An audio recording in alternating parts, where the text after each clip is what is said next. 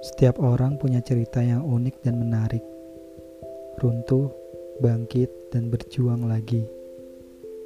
Cerita setiap orang adalah pelajaran yang bisa diambil oleh setiap jiwa. Keberhasilan atau kegagalan bukanlah soal menyombongkan, tapi bagaimana bisa saling mengambil pelajaran. Mari bercerita untuk saling sapa dan saling menguatkan.